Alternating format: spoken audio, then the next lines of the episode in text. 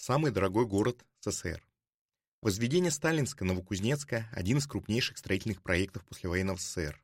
Чтобы построить город мечты, пришлось свернуть горы, повернуть реки и закопать болото.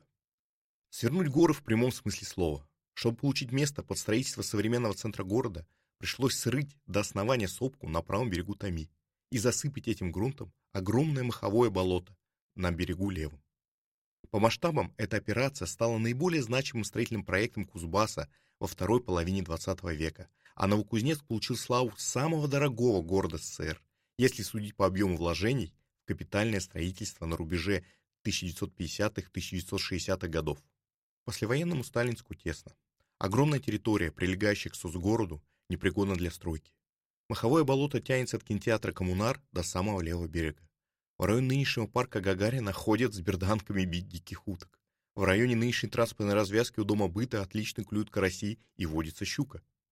Осушение болота – сложнейшая технологическая операция мелиораторов, требующая серьезных денежных средств. Но кузнецы Победы просто не могут отказать финансировании. В конце 50-х годов с помощью системы каналов, канав, дренажа от болота отводят лишнюю влагу. Реку Горбуниху отводят от центра, поворачивая на несколько километров в сторону. Канал бетонируют и частично пускает реку по трубам.